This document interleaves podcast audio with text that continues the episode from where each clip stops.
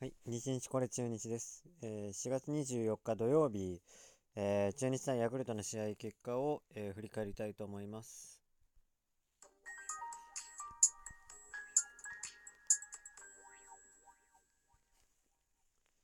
はい、えー、4月24日土曜日、もうおとといなんですけど、えー、振り返りがちょっと遅くなってしまって大変申し訳ありません。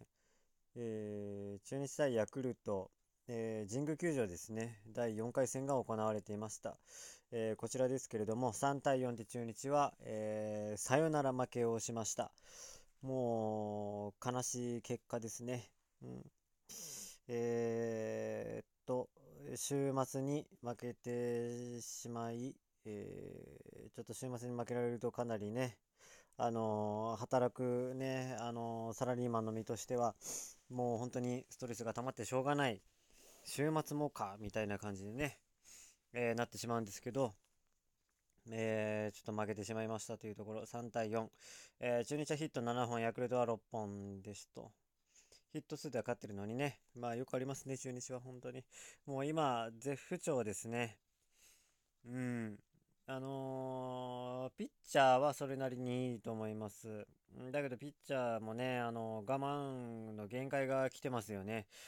うん。あの、何を我慢してるかというと、打てないことへのね、バッター全然打てないことへの我慢ですよね。それがちょっと限界に来てるんじゃないかなと思いますと。だからね、あの、ピッチャー頑張ってるんだけど、その、まあ、我慢の限界が来て、えーと、ちょっとね、えー、いろんなピッチャーが打たれてきてしまうと。今、この試合については、ライデルマルチですね、最後、あのー、3対2で最後勝ってたんですけどね、あの9回裏、ライデルマルチネスが、えコントロール乱して、えー、フォアボール2つ与えて、で、最後、えー、ヒットを打たれて終わってしまいましたと。オスナに打たれたのかな。新外国人。このオスナとサンタナね、なんか厄介ですね。あの結構お金出して取ってるんですよね、ヤクルト。ちょっとヤクルトね、あのー、オフシーズン結構補強をしたんですよね。サンタナとオスナ。あのー、なんだっけ、結構な額を珍しく出したんですよね。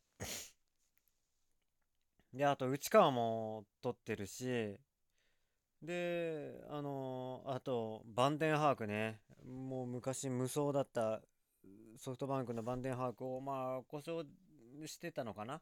で、結構劣化したとはいえ、そいつを取ってるんですよね。だから補強が結構本気越しだったんですよ、ヤクルト。高津監督のね、あの、意向なのか分かんないけど、ちょっとあの伝説のピッチャーですからね、それが監督になって、ちょっとまあ最下位とかではみっともないってことで、補強を結構フロント化してくれたのかもしれないですけど、外国人バッター2人取って、で、メジャー経験のあるね、外国人バッター2人取って、結構なお金出して、で、あのー、ピッチャーもバンデンハーク取って、で、かつ内川もね、取るっていう、かなりな大北ですよ。まあ、それに比べて中日はもう全然でしたからね、福留は取ったものの、アルモンテに変えて、ガーバーとかね、なんか、なんか変わり目あったのかなみたいな感じですけど、まあ、アルモンテはね、故障が多かったから、クビになるのは致し方ないとはいえ、実績がありましたからね、あの、韓国球界に行きましたけど、今、韓国球界で、まあ、結構打ってるっていう情報もありますよ、ホームランもね。そこを打ってたっていうね、ニュースも出てましたし、それをね、考えたら、あの、そういえばアルモンテって昔からあれですよね、韓国球界何て言ったのか分かんないんですけど、あの、肘パッドっていうか、何ていうんですか、あの肘当てはなんかあの、ハングル書いてありましたよね。まあ、中日にいた時から、アルモンテって書いてあったのかよくわかんないですけど、あの字がちっちゃくてあんまり見えなかったです。あれ、ハングル書いてありましたよね。うん。なんか韓国球界にゆかりがあったのかしら。うん、あんまよくわからないですけど、まあ、ちょっと話がだいぶそれましたが、えー、この試合3対4、ライデル・マルチネスが、えー、無双のね、ライデル・マルチネスも、まあ、攻防も筆の誤りですよ。たまにはね、打たれることもあります。だから、ライデル・マルチネスは、与田監督も攻めませんと言ってましたけど、まあ、しょうがないかなと思います。うん。というより、まあ、うーん、もっと打とうよていうね、そこにつきますよね、やっぱり中日。この試合は珍しく1試合に2本のホームランが出ました。京田と木下が打ちました。で、ビシエドがタイムリー打ったのかな。だから2点先制されてたんだけど、えー、木下のホームランとビシエドのタイムリーで2対2に追いつき、8回表に当たり千金、えー、京田が珍しくホームラン打ちましたと、今季初ホームラン。うん、まあやればできるじゃんってことでね、あのー、やっぱ神宮だと打てるんですかね。こんだけ打てない人たちがホームラン打てるってことは、やっぱり神宮はちょっと狭いんでしょうね。うん。まあ、ここでも打てない人、まあ、高橋周平かな。まあ、ちょっと考えもんですね。本当に。今年、なんかもがいてますね。ずっと。まあ、ただ、あの、この前も言いましたけど、5月ね、昔、あの、月間 MVP 取ったような、確か記憶には、取ったと思ってるんで、あの5月はね、あの調子がいい、ゆかりがある年だと、あ、月だと思って、変わり目を期待したいです。バッティングフォーム見てると、今全然打つ気は、打つ気配がね、また感じられないですけど、ちょっとそこは頑張ってほしいかなと思います。で、えー、っと、3対2でね、逆転したにもかかわらず、ライテル・マルチンスが最後サヨナラ打たれたという、まあちょっとあの、勝ちパターンのね、ピッチャー出すべくして、系統もしっかりいってたと思いますし、これはだからまあしょうがないかなと思います。うん、できればね、こういう試合を拾うことがすごい大事だかなと思うんですけど、だからね、結構あの、もう、今の時点でね、あの、中日開幕ダッシュは完全なる失敗をしてるとは思います。うん。なんで、もうかなり優勝は今年難しい状況なんじゃないかなと個人的には思ってます。うん、なのでね、あのー、まあ、であれば最低限ね、あのー、クライマックスは出てほしいなというのと、あと、今、伸びしろがある選手がいませんよね、2軍で。なんか、こういう、この人が出てきたら変わるかもみたいな。今、強いて言えばガーバーなのかな。ガーバーがね、なんだろうな、ホームラン打てるバッターなのか。中距離ヒッターだとまあなんかそんなにいいかなと思っちゃうんですけど得点圏にね最低限強ければちょっとだいぶ変わるんですけどちょっとねうんこの試合もね、あのー、えー、っと、2対2かな。うん、いつだったかな。この6回表ね、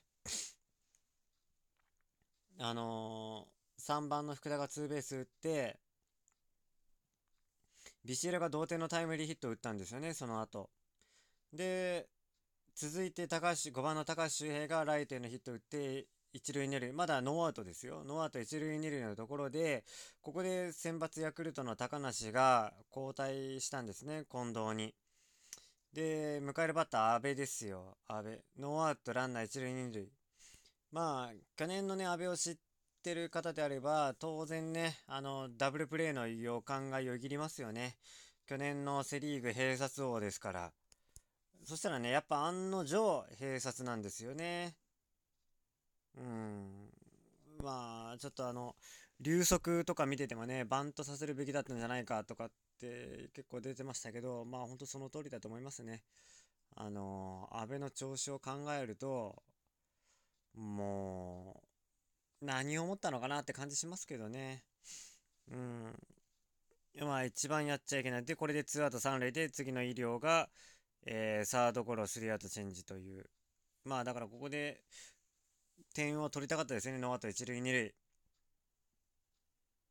うん、なんとしてもね、ランナー進めて犠牲フライとかっていう、そういうね、あの、勝ちを拾うというのはそういうことなんですよね。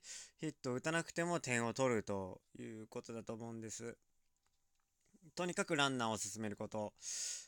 うん、一つ、阿部についてはこのダブルプレーによって自分一人以上のアウトを取ってしまってますからね。本当になんだろうな、あの、要求通りのダブルプレーというか、なんかそこはすごい残念ですね。なので取れる時に点を取れなかったっていうことが結構範囲の大きな要素を占めてるんじゃないかなとも個人的には思います。うん。ですね。うん、4対3。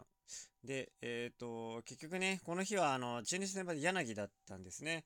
で、6回は2失点。で、これ、巷ではクオリティスタートって言われるんですよね。106球、5安打、5奪三振。うん、で、6回表に1点入れて、えー、中日は2対2の同点になって、その6回裏、ヤクルトの攻撃を抑えて、柳は降板してるわけです。うん、なんですけどね。で、柳は、あの、まあ、試合は作れたかなみたいなコメントが確か出てましたと。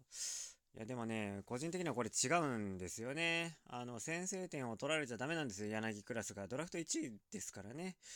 うん。もうちょっと中日の走る右ピッチャーの柱となる選手なのであれば、あの、先制点は絶対与えない。えー、味方がリードする形で、降板するんであれば、味方がリードした、リードを保ったまま降板する。これをね、ぜひ守ってほしいなと。で、なんかね、その、なんか試合を作れたとコメと思いますみたいなそういうコメントもね、なんかちょっと物足りなさを感じるんですよね、柳には。もうちょっと上を目指してほしいなと個人的には思います。はい。えー、この試合についての振り返り以上となります。ありがとうございました。